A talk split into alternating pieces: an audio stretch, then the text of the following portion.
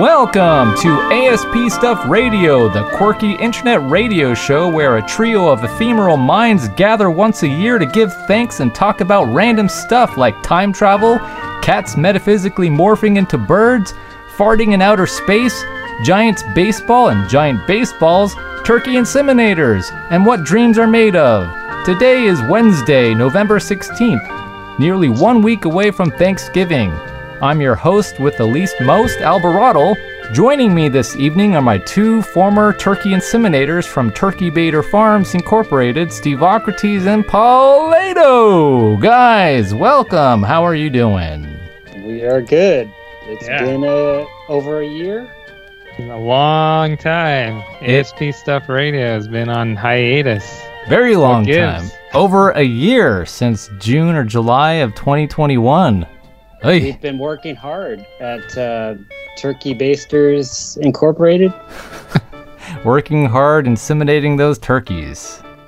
Yeah, but but we we quit. We can't handle that stress anymore. Yeah. No, it- it's unethical. So, what have we been up to this whole time? Yeah, why Side- the long hiatus? Yeah, was there some uh, side projects going on? Uh, well, I there was a pandemic. Did we do a show during the pandemic? Yeah, we were doing. We did? We were doing show controversial shows we during the. did a we did a few. I Okay. think we did a few. I have to revisit those recent epi- those past episodes. Yeah, the, huh? the last one we did was talking about the uh, on their way to be a 107 win Giants team. That oh yeah, that's right. ultimately lost in the playoffs to the Dodgers. Okay, yeah, I remember that. And then I was working on a feature film, my first feature film that took Oh, over, really? over a year. Did you now? I Hmm, is that the topic for today? Hmm, segue. Plug. You need to put Yeah. a plug in for it. Yes, I finally completed my film this year, but that's part of the reason why we were on such a long hiatus. I don't know about Stevocrates. What's your excuse for not texting we us We already went over that. We were working Turkey Basters. besides masturbating turkeys? masturbate male turkeys. What were you doing? you had to throw that in there. we uh, we had a baby. I think. I You mean and- that was there. You and I had a baby? How does that work?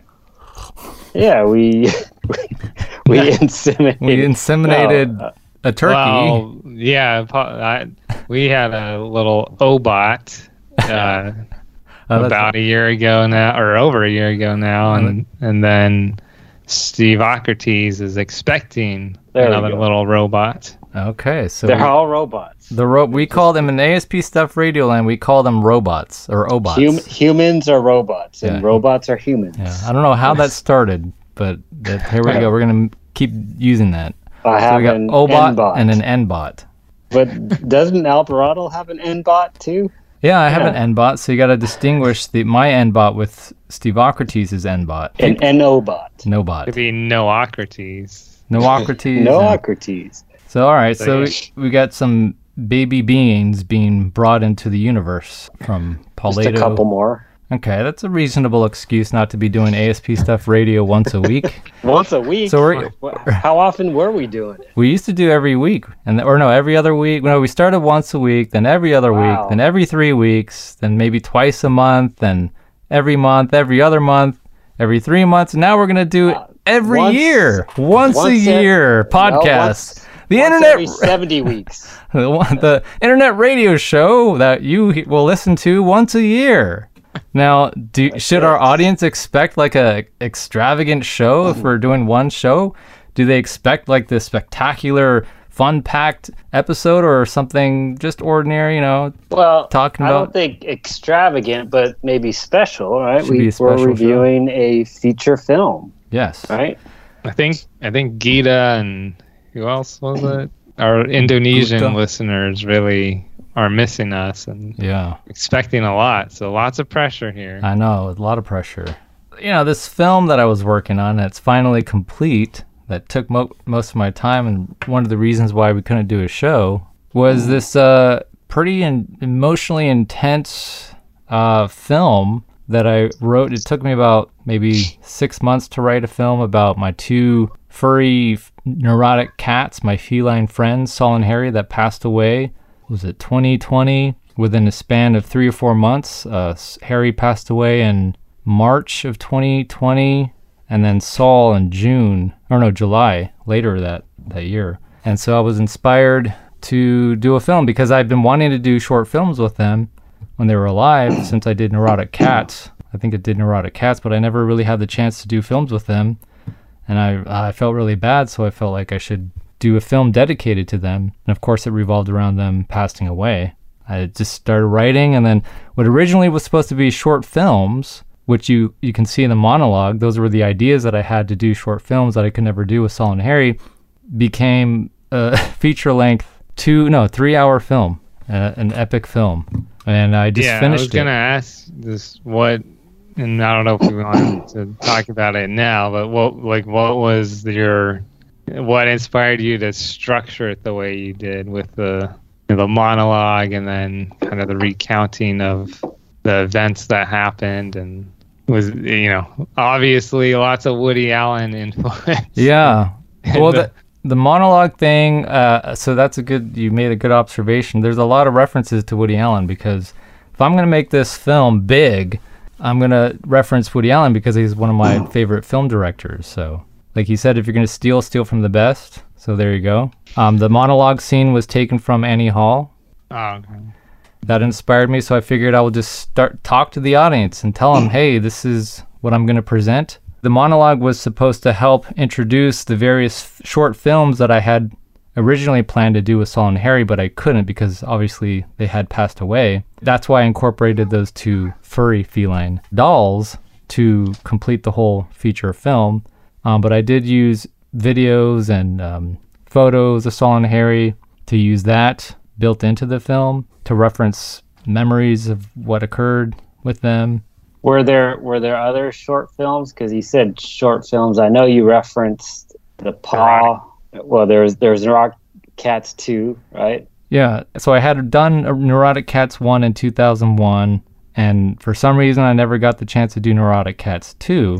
And that Neurotic Cats 2, I wanted to do something about Paul. This was based on the whole film. There's it's based on true stories. It's not, there's nothing in the film that was false or I mean there was some embellishment, but Like- yeah, I wanted to know which things were embellished.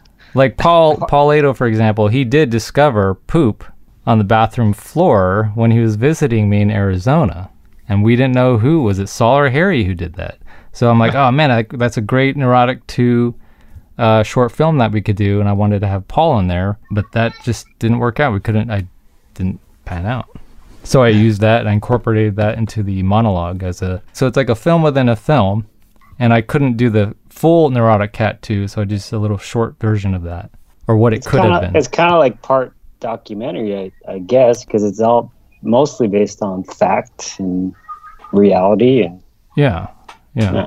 Other other Yeah. short films was the Whiskers, the Cat Whisker Collector, because I. It's true, you know. I would always discover these Saul and Harry's cat whiskers on the floor or on the bed, on the futon, on the kitchen, and then I would just, I don't, oh, cool. There's a cat whiskers. These are memorabilia of Saul and Harry. I don't want to throw them away. Should I put them in a plastic bag in a Ziploc bag? I'm like, well, I have these stu- a lot of stuffed dolls that. Why not? so it was based on you. You were the person who Yeah, I was the would pluck- person. would put it back onto these stuffed dolls, Yeah. sharks, and ducks, and yeah, that was you. yeah, and I Did- do did, no, I Did you did you really go after a lion's whisker? No, see that that is the embellishment. So I should clarify that that's not based on truth. And then the Yeah. sniffing paws, right? The uh, Nancy, that's for real. Nancy, the my weird wife has this. Uh, I don't. It's not an obsession, but she has this thing. She likes the smell of cat paws. She there's something about a cat odor that she likes. The smell of. have you hair. tried yourself? I I tried and yeah, I didn't. It didn't affect me in any way whatsoever. but there There was was no there was no high sensation. no, no, that the embellishment right there. So there's an embellishment. But the, the she was really she'd always sniff Saul and Harry's paw. She'd go, and then Harry would go. "Wee." All right. But uh, that I re- I wanted to do something with that. Like that was supposed to be actually more like a thirty minute short film. hmm Um, But I, I also got the sense, and you know, we'll can get into it more. There was a lot of, I don't know, a lot of um, sh- like scenery shots, like sunsets and and space, and you get a real sense of almost uh, 2001: Space Odyssey. Vibe My favorite certain- movie.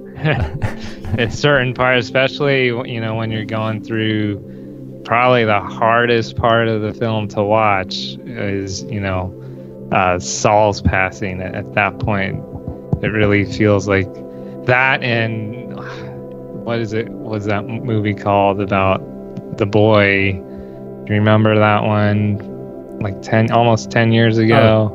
The boy, Uh, yeah, that was a, a three and a half hour. Boyhood? movie. Yeah. Uh, Boyhood. Yeah, by, uh, Boyhood. Richard Linklater. Yeah.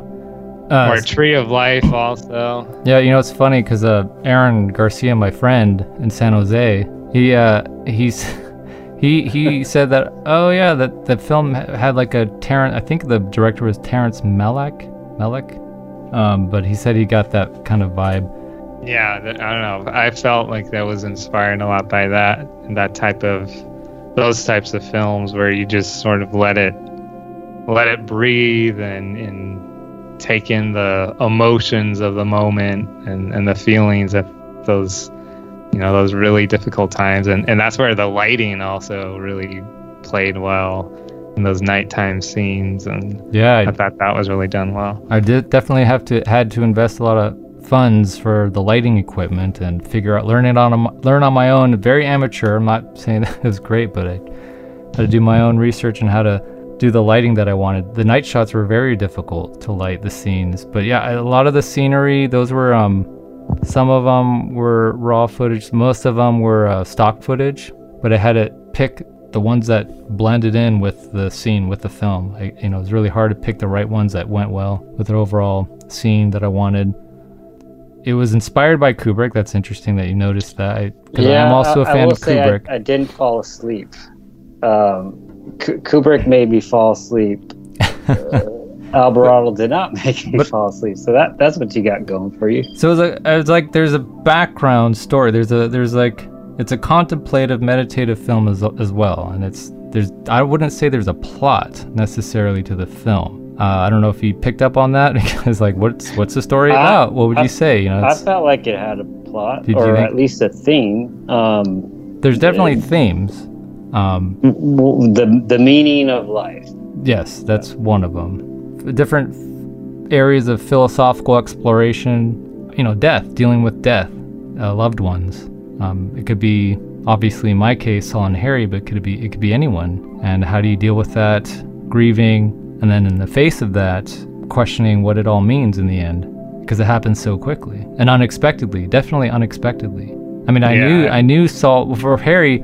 So if you noticed, um, Harry in the very beginning of the film, you see that Harry, you know, it was he it was quick, you know, not Right. versus with because that's how it was with me. It was just sudden, happened right away. I didn't really have time to spend with Harry, so that was the toughest because it was completely unexpected, seeing Harry in decline rapidly. But with Saul, we both had experienced the loss of Harry, and so the film really focused on me and Saul dealing with the loss of Harry because that's what it was, what we had experienced. So in the film, I made it more focused on me and Saul than Harry, unfortunately. Otherwise, if Well, that that I guess that's what I was saying. I, I think uh, the plot was kind of centered around uh, you know their passing, and then I think the second half of the movie uh, with the theme of, of the meaning of life and dealing with with loss, um, which were are both very profound subjects to people in general. You're, you're taking on difficult subjects, topics, you know, and I think it it, it did a good job of taking both of those on because he evenly split kind of the, the plot versus the, the theme, I suppose. If you Mhm. look at it, I mean, almost when I'm looking at the time, hour and a half, hour and a half almost. yeah, Yeah, I, I like the structure of it because you really, you know, you have a monologue to sort of set the stage, and there's some disturbing images during that about, you know, I don't know what you call it, but kind of the gruesome details of aging and, and all the pitfalls that go with it that are inevitable. So you set that stage, and, and then it goes into telling the story of of what you went through, and with with Harry, and then of course with Saul, and then you have that middle, like right at the middle, is okay. We we've held we've handled life and now death, and now let's reflect on how do we deal with that because it's such a short time that you have, and it almost feels like time passes too quickly. Mm-hmm. And so you reflect back on what would, to me was one of the most impactful parts of the movie is reflecting back on uh, your childhood, that Mhm. dream that you describe um, in Palo Cedro, and seeing that footage back way back when, Yeah.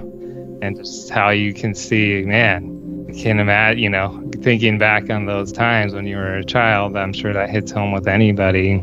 And then you get into, okay, time passes and you're all kind of going toward this inevitable end, but what do you make of it and what happens after that? Um, there's no real answer, which you get to at the end, but Mhm. it's really about what what you think it might be and what it could be. There's so many different possibilities, and so that's the whole second half. And, and so I really liked how that was all structured. Yeah, I think, uh, but but the, uh, Solomon and Harry they had good quotes towards the end about uh, what the meaning of life is, and you got to make the most of it, and uh, it's all on you. You got to determine yourself what what life means to you. Part of the reason why I incorporated various shots of nature, outer space, the universe was we tend to forget that we're on this planet and that, that in and of itself is a miracle. And not to lose sight of that, despite all that we're going through, human turmoil and Yeah, The the, Earth is a blue dot. If it, when you look at it as pictured from, maybe it was a Voyager one or Voyager two that took a picture as it was flying around Saturn. It, the sun, I guess, captured a little blue dot way in the distance. Yeah, Uh, I think it kept coming back to that. Yeah, I uh, kept few referencing that. In the grand scheme of things, in the infinitely grand scheme of things, we are pretty much uh, living on a tiny blue dot. So none of it matters, right? It's No, just a no, speck, of not, I never said that. It's just it's interesting to put things in perspective because when you lose someone, it means something. It's so powerful. It's it's emotional. It's it's meaningful. It's substantial. In no way am I saying that it's meaningless. It's just how Well, vast the the emotional human landscape is, and then you look at a the bigger picture. You're like, wow, how much more infinite the cosmos is in, in relation to our Well, it or points human- to. Um, I think you talked about birth as well, or was it the uh, the philosopher, the Thai philosopher, talking Yeah. about birth and death? Thich Nhat And Hanh, Hanh, and he, it's ironic because he passed away that year when I was filming it, and he's one of my Yeah. favorite Eastern Vietnamese philosophers. And, and it was like it, it was just a metamorphosis, or you're just going through transformations throughout the universe. Um, but I, I think you have a birth, you have a death, and it's limited, it's finite, uh, and it's all up to what you do in that time. You only have that amount of time, I guess, in that transition. Well, I mean, you know, again, I guess you could say you exist forever, but you got to make the most of it. I don't want to give away parts of the film, but the reason that I did incorporate Eastern philosophies, um, such as the theory of reincarnation, is because of an experience that occurred to me when Saul passed away. I don't know how to say it without giving it away, you know? But two non human entities decided to drop by and hang out with me that are not feline cats. But that's that's um. And so I started that's ba- wondering. That's true. That's fact, right? that is a happened. fact. That that is an actual fact. And the way that it, the sequence of events, when Harry passed away and Saul was suffering emotionally, physically, that that stranger came to visit outside the window. So I got a question about that. Saul was searching for Harry, or Saul was searching for Harold?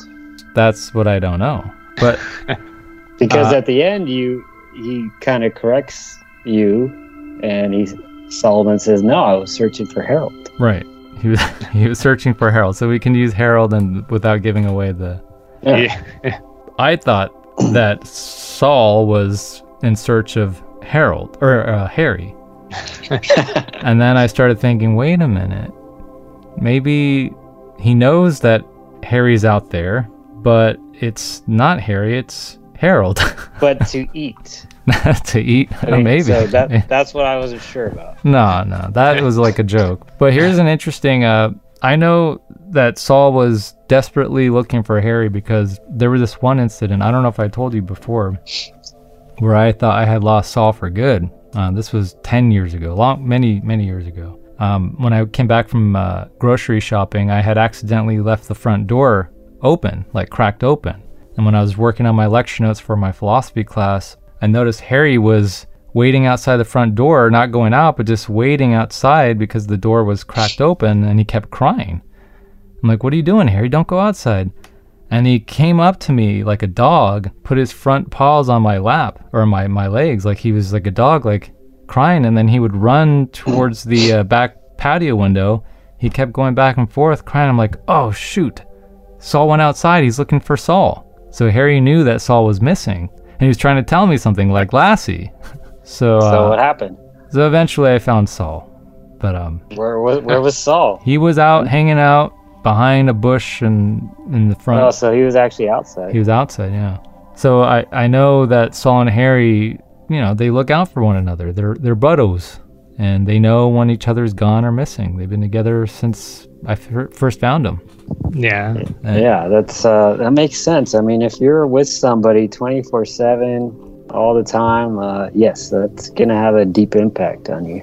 Yeah, no, I, I didn't think it was like a meaningless feeling that you come away like life is meaningless or anything. I thought I had a really pragmatic way of looking at life and that, you know, really trying to make the most out of it um, in the short amount of time that you have. And then the, you know, at the end, there's that powerful scene with the bridge, but not, you know, not to get into too much there, but, you know, people can make whatever they want out of that.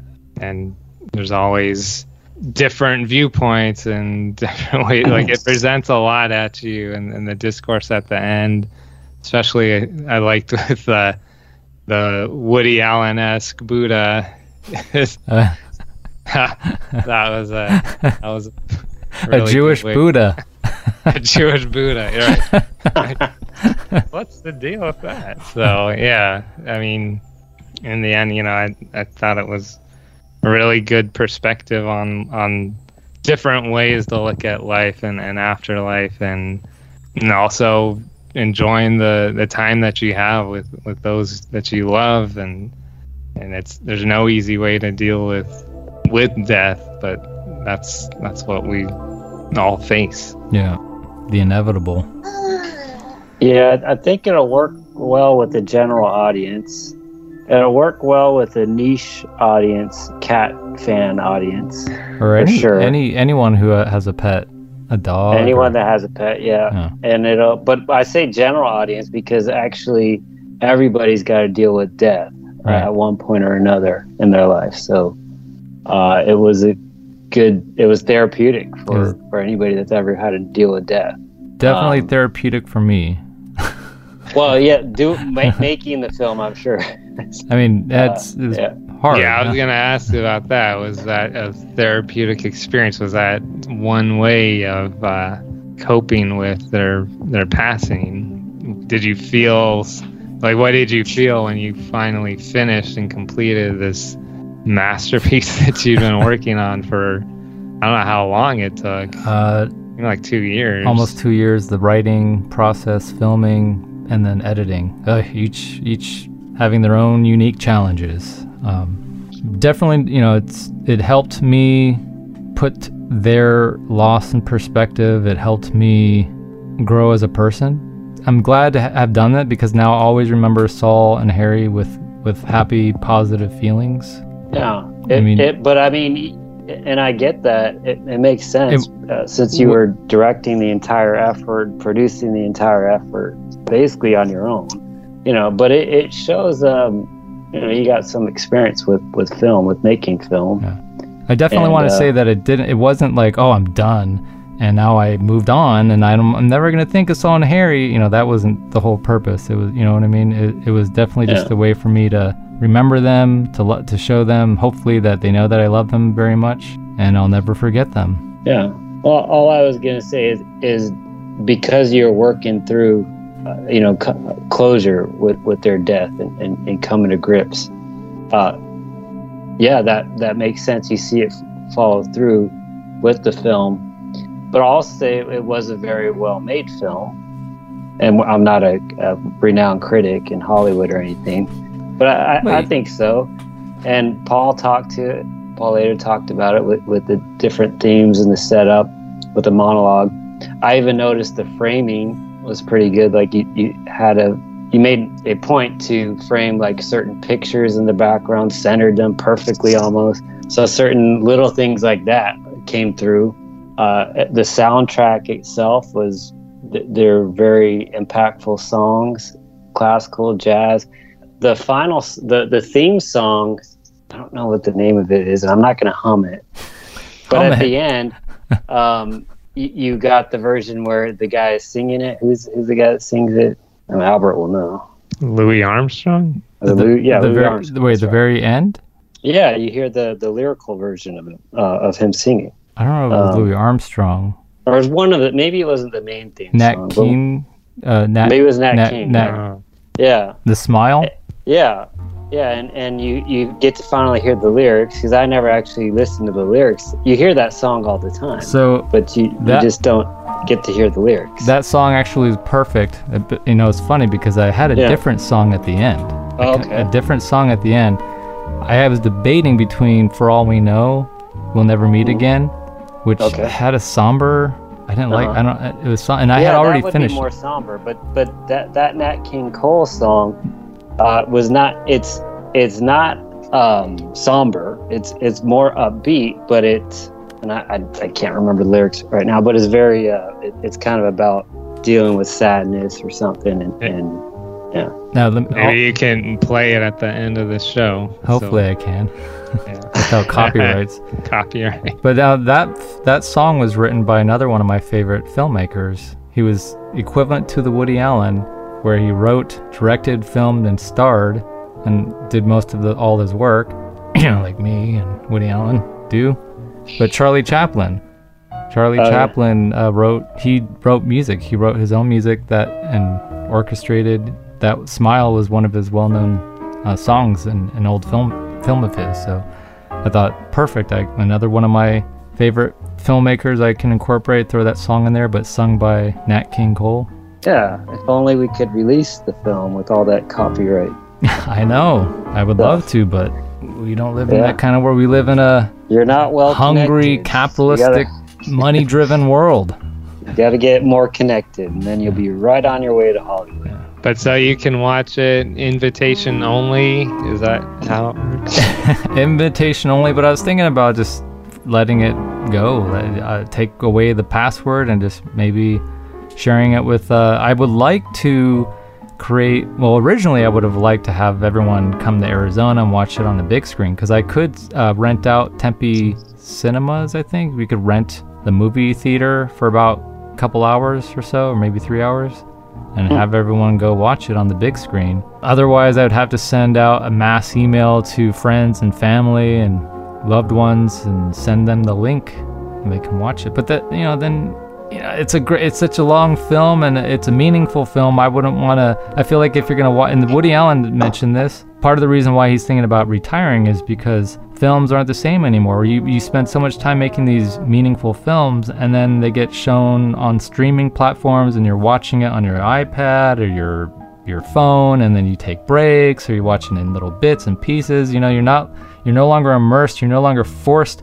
in a big black room with a big screen, and you're just being immersed for three hours of watching a, a film where you forget about the world and all your problems and you just sit and watch and enjoy it let it wash over you. And it's just not there anymore. We don't we don't live in that world anymore film. Martin scorsese wrote a, a, a piece about that as well that the film is no longer an art. It's just um it's about uh, what do you call it? Content. Content. They call it content. It's no longer f- it's no longer film in the way that we they once knew those big film directors Yeah, you should have gone the Top Gun Maverick route. That would have drew an audience for sure. Yeah, yeah. There's definitely no Top Gun like moments. Is there? There's no action in there. lots of action. There's some- lots of action. Yeah. Yeah. Okay. Uh, I would say even like the you know the use use of the dolls cats. oh yeah, the stuff. really so good. Like uh, animation was. I don't know how you did all that. That's really challenging. stop but- uh, stop motion. I think it's called stop motion Yeah. animation. I I was wondering like how am I gonna make so I couldn't use Saul and Harry because they had gone into another world for all we know, and I didn't want to just use photos. And there were a lot of moments that I wanted to capture that involved movement. So I figured ah, I'm gonna have to do stop motion. Um, and you take a snapshot of an object or you record it, stop it, move the object, record it. We used to do that when we were little, didn't we? do Yeah, that with the wizard. With the wizard, yeah. Stop, shoot, move I the mean, not object, and it yeah. takes a long time to create the sequences, and then It's very tedious. I'm Yeah. sure. Yeah, But but you, I don't know. It's um, Mbot really felt like you, you know, they're dolls, but you connect with them as if they're the real animals. They're really Harry and Saul, so you don't lose any of that Mhm. emotional connection with them, even though they're dolls. Because that animation's done so well and the way you incorporate them into the scenes, it it really adds to it. Where it's the I did that because that would bring them to life, so to speak, versus just showing you know pictures of Saul and Harry or just still shots of the dolls. I had to give them life, even though they had already passed away. That was the only way I could do it, so the Yeah, audience and- can connect to- e- with them. If you were using the real life Saul and Harry, they're not. Are they the easiest actors to No. work with? No, Um, I, I do want to speak to. There's a niche audience, physics audience as well, that it would cater to. So at the beginning, we talk about decay and getting older. Uh, so that's one of the fundamental principles of, of physics is entropy. yes, Yes. So everything, especially anything biological, is always going to drive towards decaying. And and the way the universe works is it was in order to have a living organism ever uh, be created, you know, whether you have a creator or things just happened, and then now you all of a sudden have living organisms. That is very complex to get something like that versus having something decay. That's just the way that the universe works. Every, it's always easier to everything goes towards decay.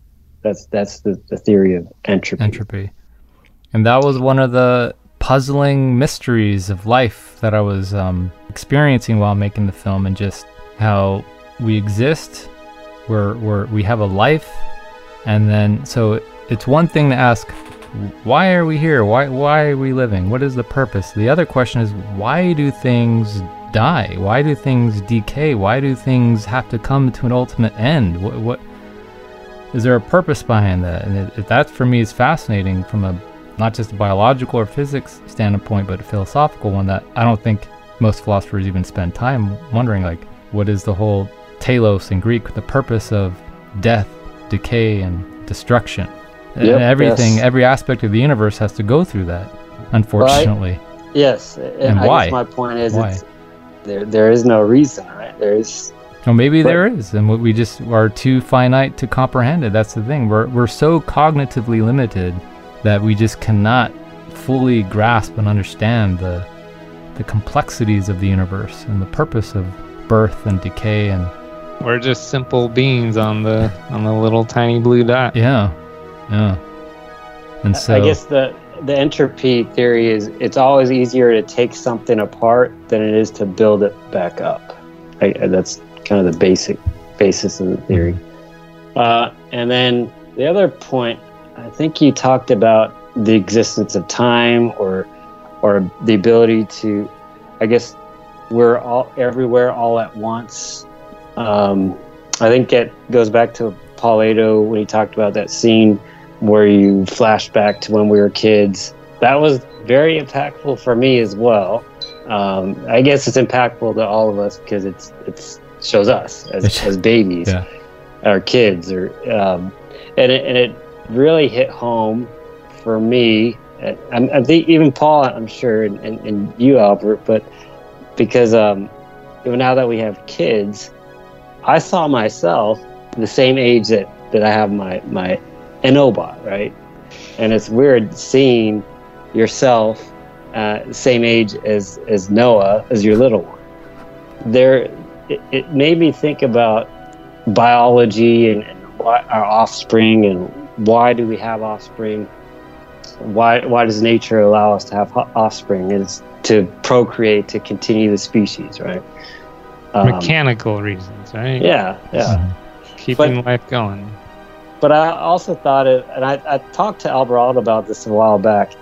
Uh, our offspring is kind of like a copy of yourself. Um, generally speaking, 50% of, of Enobot's genes are mine, and 50% are, are Caroline's, my, my wife's. But technically, he is me. Uh, that, that's the way I, I, I now kind of think of it. His genes have him being me. So, what does that mean? Uh, so, Noah is like me, but 40 years later. He's exactly me 40 years later. That's what I think. And same Paulato, I think you kind of think of it with uh, your little bots. They are you, but only, you know, 30 plus years later. In an environment completely different. So what does that mean? From as a parent you want the best for your for your your offspring because they are you. They, they represent you exactly. And and from a, a pet's perspective now while harry and saul don't have your genes they are living with you all the time. They're around you 24 7 or however long you're home so it goes to that nature versus nurture. So the nature of them, they're trying they're are trying to replicate who you are because their influence is is you. Primarily you're their main influence.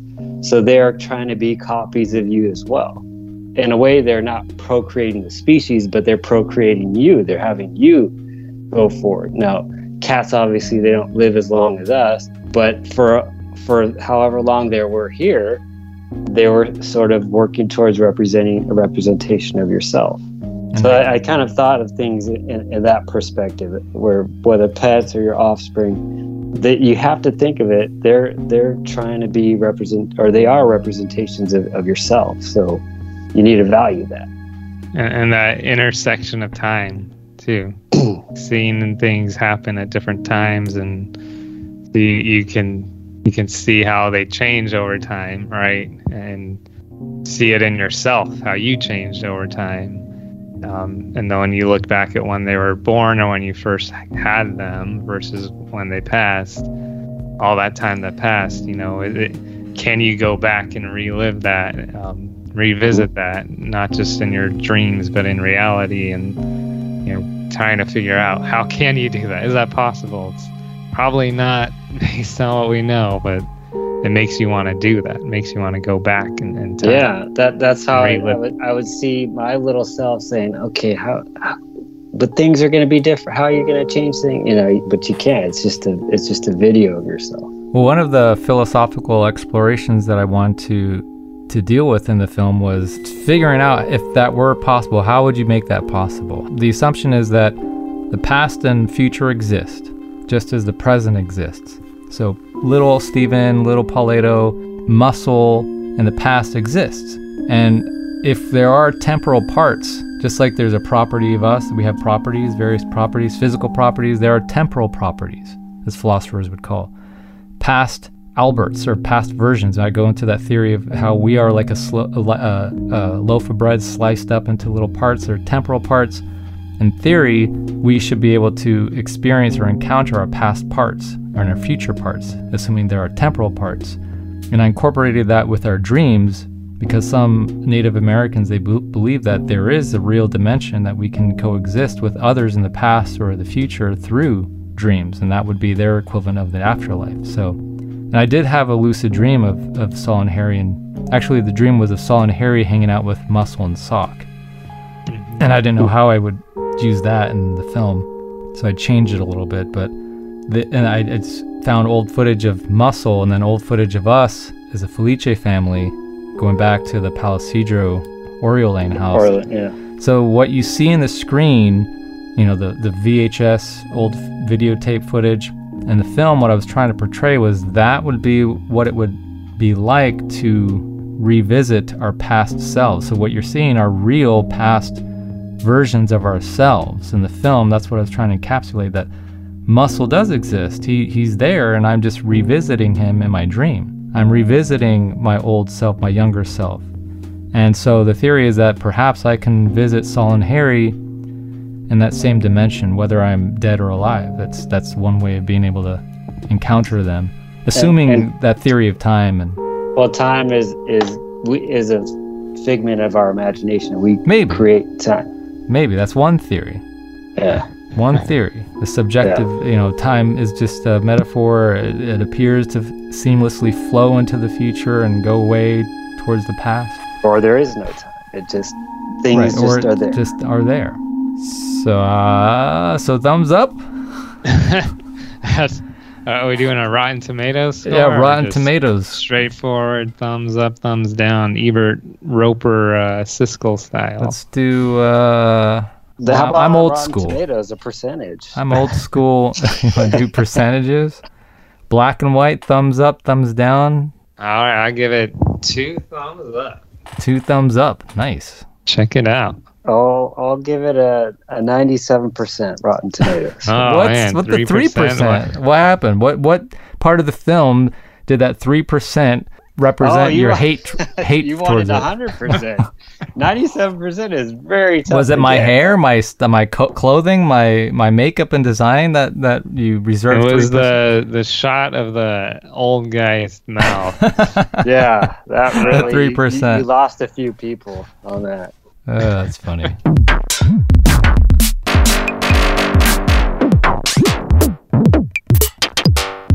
All right. I oh we never the, the title of the film is I love Saul and Harry or how I learned to stop worrying about life I think to love life. or something life? about That was no. that was actually an homage to another Kubrick film, the title of Doctor Strangelove or how Yeah, I I was learned to gonna stop- How to stop an atomic bomb or something. or how how I learned to love the bomb. oh, yeah. So there are little film homages there, here and there, but more Woody Allen. yeah, definitely Woody Allen. Yeah. So Thanksgiving's coming up. Yes. Speaking of being thankful for what you have and appreciating life, that's what that holiday should be all about, not just eating turkey and gorging yourself. There's that turkey. Where We is he? we is he need a- hiding we need the turkey. uh, in the bedroom or Yeah. in your living room, Albert? Yeah, we're already approaching Thanksgiving in a week. So uh let's see here. I think the last time we talked about Thanksgiving involved um Masturbate male turkeys. and so Every time. we every talk time we talk. So I was actually curious. I looked up on the internets about turkey inseminators. Uh, this is going back to the moral philosopher Peter Singer and how the arduous, uh, painstaking process that some workers have to go through. So I looked up something and I couldn't find anything, but then I came across this uh, Reddit forum and I was surprised that someone actually posted this on Reddit. I thought I would read this, and here's a quote. Uh, some years ago, my friend Jim Mason decided to see for himself how all the hundreds of millions of sexually disabled turkeys are produced. He saw that Butterball, a large industrial producer of turkeys, was advertising for workers for its artificial insemination crew in Carthage, Montana. No prior experience was required. Jim passed a drug test and was put to work. His first role was to catch the male turkeys by the legs and hold them upside down so that another worker could masturbate them. When the semen flowed out, sorry, hold on. When the semen flowed out, the worker used a vacuum pump to collect it in a syringe.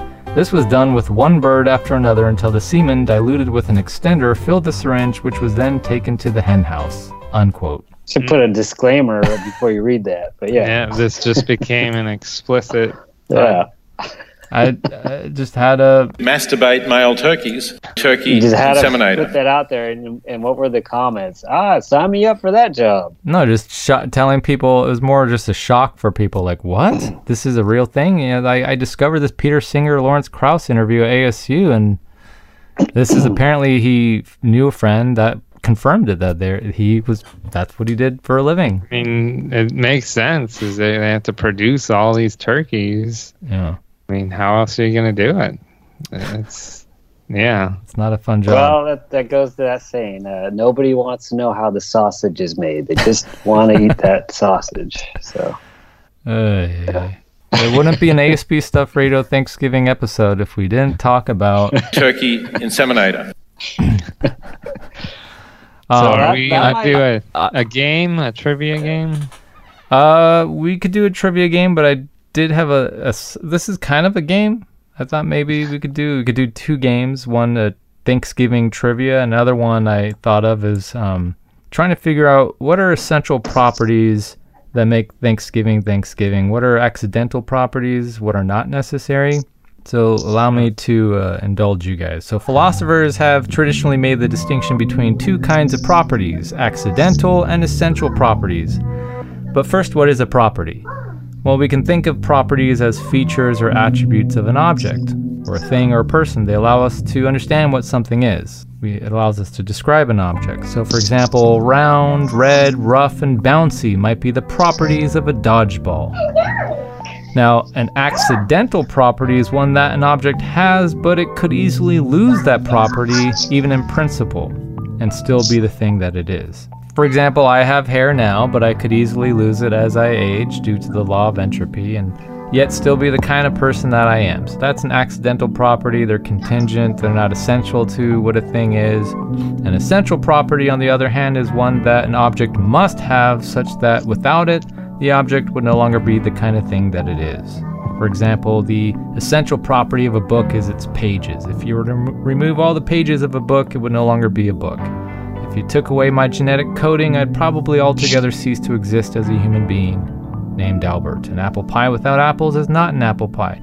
So now we can ask the philosophical question which properties are essential to Thanksgiving and which are merely accidental properties? Is the Macy's Thanksgiving Parade an accidental property or an essential property of Thanksgiving? It's accidental. I think it's accidental. Didn't didn't they have to postpone it a couple times? Maybe for the pandemic. They I don't might know. have still So had it. Thanksgiving still went on. So Thanksgiving would still continue to exist without Macy's Day Parade. Okay, how about Black Friday? Essential, accidental. If you did not have Black Friday, would we really have a meaningful Thanksgiving We used to. before? Yeah, that's true. I think I think without That's it, true. it becomes more of a Thanksgiving. More of a Thanksgiving. Okay. Yeah. Is eating a turkey, a masturbated, inseminated turkey, okay, forget it, is just eating a turkey on Thanksgiving Day an essential property of Thanksgiving? Essential. Or, or asked another way, American. America. if if you replace the turkey with a huge slab of tofurkey, mm. would the family dinner gathering still be appreciating and calling this a Thanksgiving feast? No. Can't have that. That's subjective. I mean, I I think it's accidental, but I think most America. meat eating households would say you got to have that turkey for it to be Thanksgiving. Ain't ain't Thanksgiving Absolutely. without turkey. there you go. There's that that guy that just spoke just now. I There's voted no for way Thanksgiving happens. I voted for Trump. We have to have some politics. Ah, There's no way you You cannot went introduce politics. 50 minutes in. Yeah. Gotta have that turkey. Gotta sink my teeth. I gotta have. I don't want no damn tofu. What is this tofu? This ain't Thanksgiving without no turkey. There, there will be relatives that will run out of that room. They will run out of that feast. Okay, so how about giving thanks? If you didn't, if you threw that out the window, this whole giving thanks, would we Mm, have a accidental. accidental? I'm thinking about that America guy again. And and do you think that that dude really goes around? You know they spend some time before they eat their that turkey that they've been waiting all day for. Do they go around asking each person, "What do you give thanks for?" Do they really do that? I mean, that's the they whole should. point. Yes, They they, should. should. They should. so you're saying do that they? you could still have a meaningful Thanksgiving without needing to give thanks around the well, table? that's subjective too. I, I'm not saying I. I think I would want to give thanks to the things uh, that are most dear to me um, on Thanksgiving. After all, it's in the name. So the question is, what is an essential property to Thanksgiving, such that if you didn't have it, you would not have Thanksgiving. I'm going to pass on this. I'm going to go over to Paul Paulatos. I uh, yeah. The the question is, what do you need for it to be Thanksgiving? And if you Um, took away the I- turkey, the pumpkin pie, the apple pie, the yams, do you Like, know? do you even need to gather with people? I guess Yeah. the original one was all about gathering together and sharing in food, and that being a way to show thanks for what you have. I think the gathering is essential. I think that. yeah, But we're we're asking about giving thanks, right? but you could still do now with technology. You could still. I guess that's a way to gather, right? Virtually, you could. do do that? yeah, that. yeah. But but are we asking about the gathering, or are we asking about the giving thanks? Giving thanks. So Okay. yeah, you, you you should be acknowledging what you're thankful for on that day.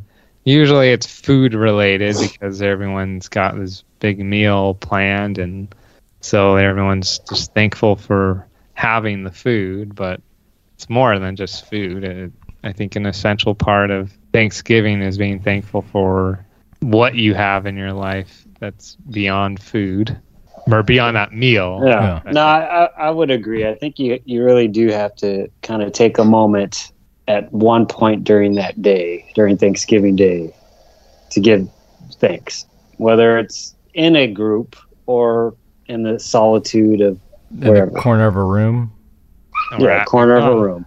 At McDonald's. at McDonald's. Okay, eating a fish fillet of fish. fish fillet, and you could still have your own Thanksgiving. Although I would argue that Isolated probably- in a little corner in a room on a farm in Idaho. yes. but I, I, I would argue that there probably are millions of people that will not do that. They'll just scarf down their turkey and And then watch football. continue on. Watch or some watch football. football. Go to Yep. and then go shop until you drop your pounds. Yep. Mhm. We could even Probably go. more than millions of people. We could go even deeper. If Squanto did not aid the pilgrims, would we have such a thing as Thanksgiving? Mm, no, probably not. Well, No. I think don't other countries celebrate Thanksgiving? I believe they have other Hmm. countries. Yeah. There's probably other versions of it, but not not the American Thanksgiving. American. But are we asking about the American version, Alvarado? Yes, we're assuming the American Okay. version. Yes. So the American Thanksgiving, yes, would not exist without Squanto. Or those turkey inseminated. That is essential. Gotta inseminate. Now let's do some more practical, fun Thanksgiving trivia.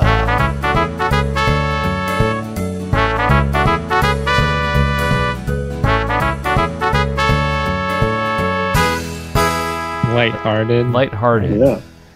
So we're gonna All go right. around the Thanksgiving table and ask each other questions and see who has the vast supply of knowledge on Thanksgiving facts.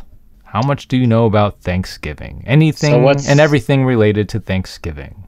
So I'm I'll we'll go around ASP. I'll ask my set of five questions about Thanksgiving. You two have to answer the questions one at a time, or we could do raise your hand, whoever goes first. and the one who gets the most points wins a huge slab of tofu with some vegan gravy sauce. All right. Can we boycott this because we don't like tofurkey? Or you get to experience uh, what it's like to inseminate turkeys at Turkey Baiters Inc. Turkey inseminator. This is a weird All show. right, who's going first then? All right. Steve Socrates? Steve Socrates, go ahead. All right. So, question one. Question one Which president of the U.S. first announced Thanksgiving Day as a national holiday? Is it A. George Washington, B. Theodore Roosevelt, C. Abraham Lincoln, or D. Donald J. Trump Sr.? Uh, I'm going Lincoln.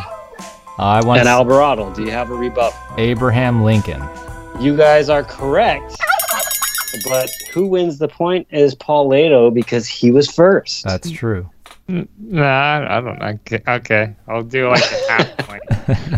We'll Half go- point? Okay. Are we writing this down? Are we keeping a record here? Paulato. I'll keep write down. I'll write down the the scores. Okay. Okay.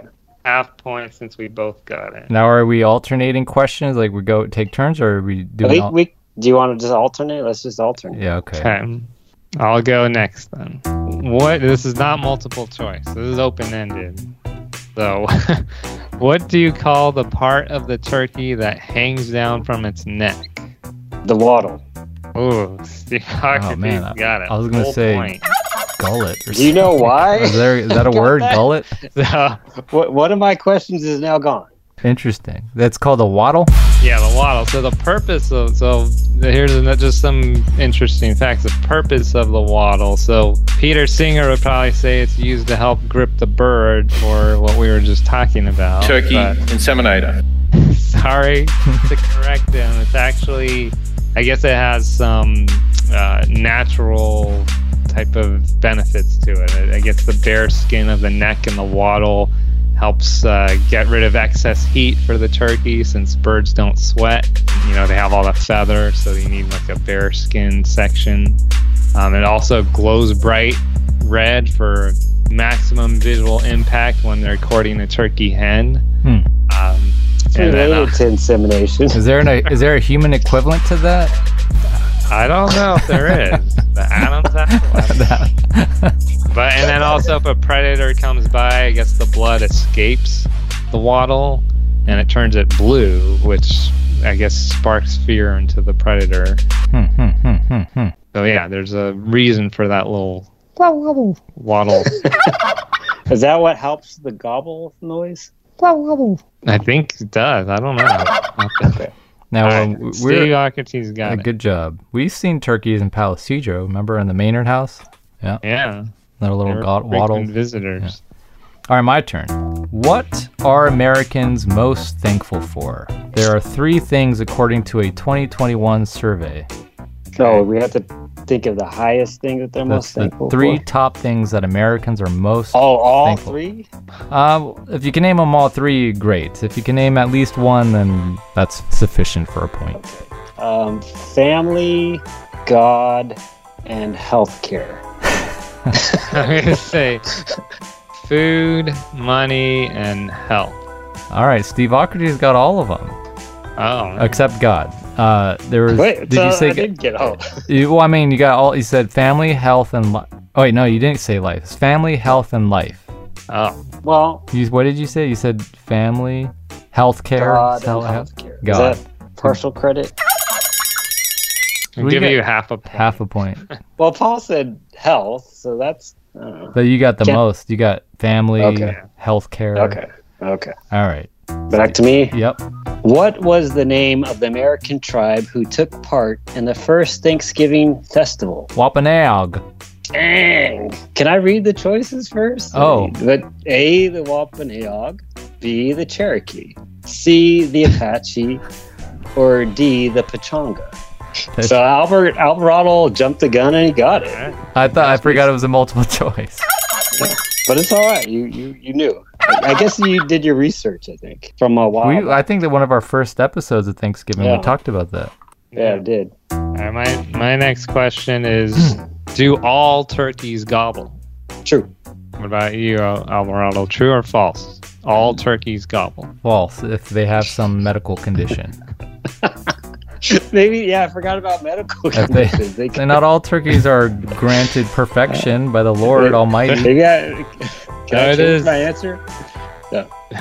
The answer is false. Not all turkeys gobble. So Alvarado gets, gets another. Well, what what else do Is they it do? because is it? well, only What- males gobble. oh, Females, female turkeys only cackle. I'm Cackle. sure again Peter Singer knows. wait, this. wait, cackle? Is that, is that a technical thing? well, you guys are the turkey inseminator experts. You would know. So that's why we're yeah we're always talking about the male turkey when you hear that gobble sound. Okay. Well, they obviously they need to use it to uh, was it a court courtship to court the females? The sound, I guess. True. And then it, That's true. There you go. Albert pieced it all together. I It am all, add- I it need all a- adds up. Yeah. get a write a dissertation on turkey lore, turkey facts. Albert Otto's turn. All right. Um, how many hours does it take to thaw a frozen turkey in the refrigerator? 48. Six hours. The National Grocers Association says you should allow 24 hours for each four to five pounds of frozen turkey. Reach four to five pounds. So you didn't tell us how much is How this big is turkey the weighs. turkey? Yeah. Uh, Google. I'm thinking on average the turkey's what about 12 pounds that we're eating for Thanksgiving. So well, this you says take four to five pounds. closer Okay, to so- two days. So is that how? I don't. I'm a Can you thaw vegetarian, so I don't out in a bathtub though? Would thawing it out As long as it's better? free of pubic hair, then yes. And so dirt- we get zero points, or does anyone get credit? Zero points. I'm Zero? Zero points. I think I was closer. Uh, You, you're, you but you were over. I should. So I guess I should have prefaced the question with the poundage yeah. Oh, of turkey. yes. So that doesn't Too, count. too late. Forget now. it. Too late. Forget All right. Obsolete question. Yeah. Okay. Yes. Steve Socrates. Well, I have an obsolete question too. Maybe, uh, well, we'll skip. I'll, I'll do the next one, and maybe Alvarado if you want to do an extra one. I'll do. I'll go next. Um, how long was the first Thanksgiving? How long? As in how many days? Right. Three days. I want to say a good old 24 hours. Steve Socrates's got it. what? Three Maybe days? it's I thought you would get this. Three whole days. In, in November 1621, the, the settlers' first corn harvest was so bountiful that the governor of Plymouth invited the Native American allies to enjoy all this food. There was so much food, they extended the celebration to not just one day, but like three days. I like so that. if you have leftovers, make sure it lasts at least three days. So does that mean we get work off for three days? Is that usually how? It, No, no. No. Black Friday is an unofficial holiday. Uh, you don't get it off unless you use your time off. I think that But makes I'm sure sense. government workers do get that day off. No. No? they You, do you not. need. So this They is how it should be. that. Your first day of gorging yourself with trophy. Turkey. turkey. Second day, you you you recover from all the food, and then you have your desserts and your leftovers. And the third day, you do the Black Friday. Actually, I was thinking that. So, what did the first Thanksgiving have turkey? That would have been a good. Well, that was my next question. Oh, All right. What did the Spaniards likely eat at the first Thanksgiving? cornmeal. Uh, deer? Cornmeal. well, that makes sense because Yeah, that's what I was thinking. Yeah. Based on what they brought over on their ships, it was likely a pork and bean stew, sea biscuits, and red wine. Sea No- biscuits is close to corn. So no corn biscuits. Turkey. No turkey. Okay. All right, no points for anybody No. there. Hmm. That was a hard one. All right. Which food is mostly eaten in Korea on Thanksgiving Day? Is it A, turkey, B, rice cake, C, chicken, or D, big beautiful baby? Rice cake. Alvarado? Babies, babies, little babies. Now I'm gonna say rice cakes. You guys got it right. Okay. But Paulato was quicker. Uh, Evil losers. You do half point. I gotta get some Biden clips.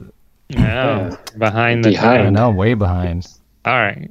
Who was the first video game character to appear in the Macy's Thanksgiving Day Parade? The video character. Snoopy. Video character? Oh, Video game. Oh, character. video Video. game. well, it's- Oh, Felix Snoopy the cat. Felix the cat. Video. Okay, that's your. Can, can we can we try Oh wait, wait, again? wait, wait, wait, wait, wait. Video games didn't Mar- exist Mario. in 1876. Mario. Wait, wait. Repeat the question. Who was who was the first video game character in the Macy's Thanksgiving Day Parade? When was was just Wait, wait, wait, wait. When was the first Thanksgiving parade? What year? Oh, I don't know. Okay. I can't give you the year. Yeah, that's that's illegal. Was it that flying dog thing? No, you gotta have an answer. I don't know. Felix the cat. That's Steven- Mario. All right, neither of you are right. I don't know what Alvarado was thinking about, but uh, it was not Mario and not Pikachu, and it was not Felix the cat. Who's I don't think has ever appeared Was in a video game. Oh. It was Sonic the Hedgehog in Oh. 1993. That would have been my next guess. I thought there was a Felix the cat game. Maybe I'm thinking the movie or the cartoons. There probably was. Yeah, it's a cartoon. I don't know about the video. Uh, maybe Paulato uh, could be wrong. Maybe Felix. I'm sure there's got to be a video game out there made about Felix the cat. All right, I got a question for you guys, sports fanatics. When was the first Thanksgiving football game? Jeez, multiple choice here. I know. All right. Help. 1876. Not that. 1954, 1985, 1973. 85. Uh, do 73. Eh, eh, eh. 1876. Oh man. What? That- Football wasn't even invented back sh- I then. just got November 30th, 1876. Yale defeats Princeton 2 to 1 in Hoboken, New Jersey, in the first collegiate football It was a game college game. played on Thanksgiving. Nearly 1,000 fans attend the game played in cold, rainy weather, as it should be during the fall. Very good. Very good. All right. Good researching. All right. True, false, or undetermined. In the Revolutionary War, the original Plymouth Rock was cracked during battle. I, I want to say true. It was cracked. Uh, yeah, true. You are correct, but Alvarado was first. Yes. And I just looked it up. There is was a Felix the Cat video game See? That's what I thought. Don't- do not- don't Questioning get a my in knowledge. 1992.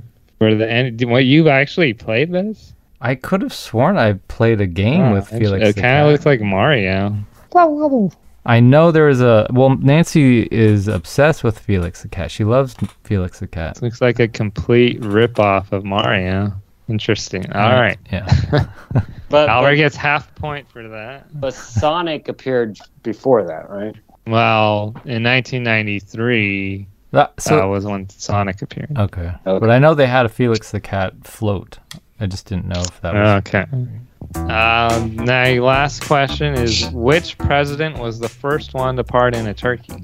Uh, George W. Bush. Kennedy? Hmm. So, well, it's a little tricky, but according to the White House, it was Abraham Lincoln in 1863 Huh. Provided clemency to a turkey. That was according to a White House reporter dispatch recorded two years after it happened. It didn't really become a real tradition until 1981 with Reagan when they just Hmm. made it a routine thing with a ceremony. But Kennedy did pardon the turkey um, during his presidency. Half point? Oh, I guess you can get a half point for that. thought, I thought Bush was the guy. He did, but he wasn't the first one. Maybe it was just the memorable Bush doing it. Something George about, Bush, the first George Bush, had like a memorable incident, I think, because there were like people protesting Yeah. the, the turkey being killed. And, so- and stuffing was thrown at him? I don't know. I think you're thinking of the shoe that was thrown at his son.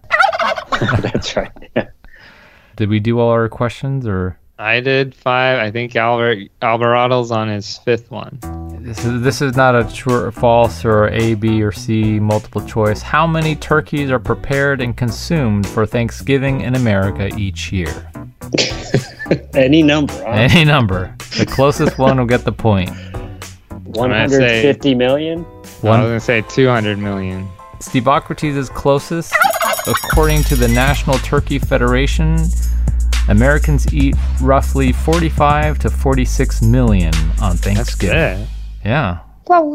I feel like that's low. Yeah. 'cause When was that?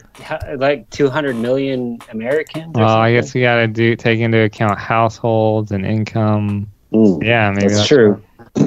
Beliefs. Still, still a, a billion still- dollar industry. That's still a lot of turkeys. yeah. So the final score, let me calculate that. Alvarado had three points Wow. total when you do all the half points. Yeah, I gotta. it might be uh, complicated to Hey. Grim. Grim, bleak, unsolvable, Actually, and four absurd. points for Alvarado. Grim. Oh, four. Wait, I got and four, then four points? Okay. Four for me. three and a half points for Steve Socrates, and I only had one and a half points.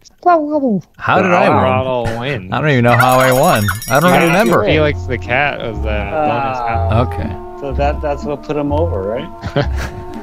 No, you're you're well ahead. Huh. Okay. Well, good job. Nice. Al- Alvarado knows his Thanksgiving trivia. Oh. Well, he did that yeah. whole uh, documentary or pod podcast-documentary on, on a few years back. way back, yeah. We, we were well known for our Thanksgiving holiday episodes. Yeah. well, I had to get one in before Thanksgiving. Yeah, it's perfect timing to do a show this year, finally. So next year, we plan on doing a show on to be announced. And we'll do a Christmas episode next year. Uh, The worst case scenario, if we have to do one next year, will be Christmas. or a holiday, special holiday. Yeah. Well, I hope this satiated everyone's uh, anticipation of listening to our latest episode of ASP Stuff Radio. Yeah, we apologize. There wasn't more political controversy Yeah, discussed. No apologies needed. Who wants that? yeah, we have we get enough of that on a daily basis. Yeah. So, So, on that note, on that note, shoot, I forgot our I forgot our our line. outro. I forgot our outro. What is our outro? we, We are, are- all Yeah. Okay, with all forget that, with all that delicious, gorgeous tofurkey turkey stuffing Be- filled, beautiful babies. filled with a whole bunch of. Turkey Babies, inseminator. babies, little babies. This is ASP Stuff Radio. We are all stuffed up with turkey. with turkey.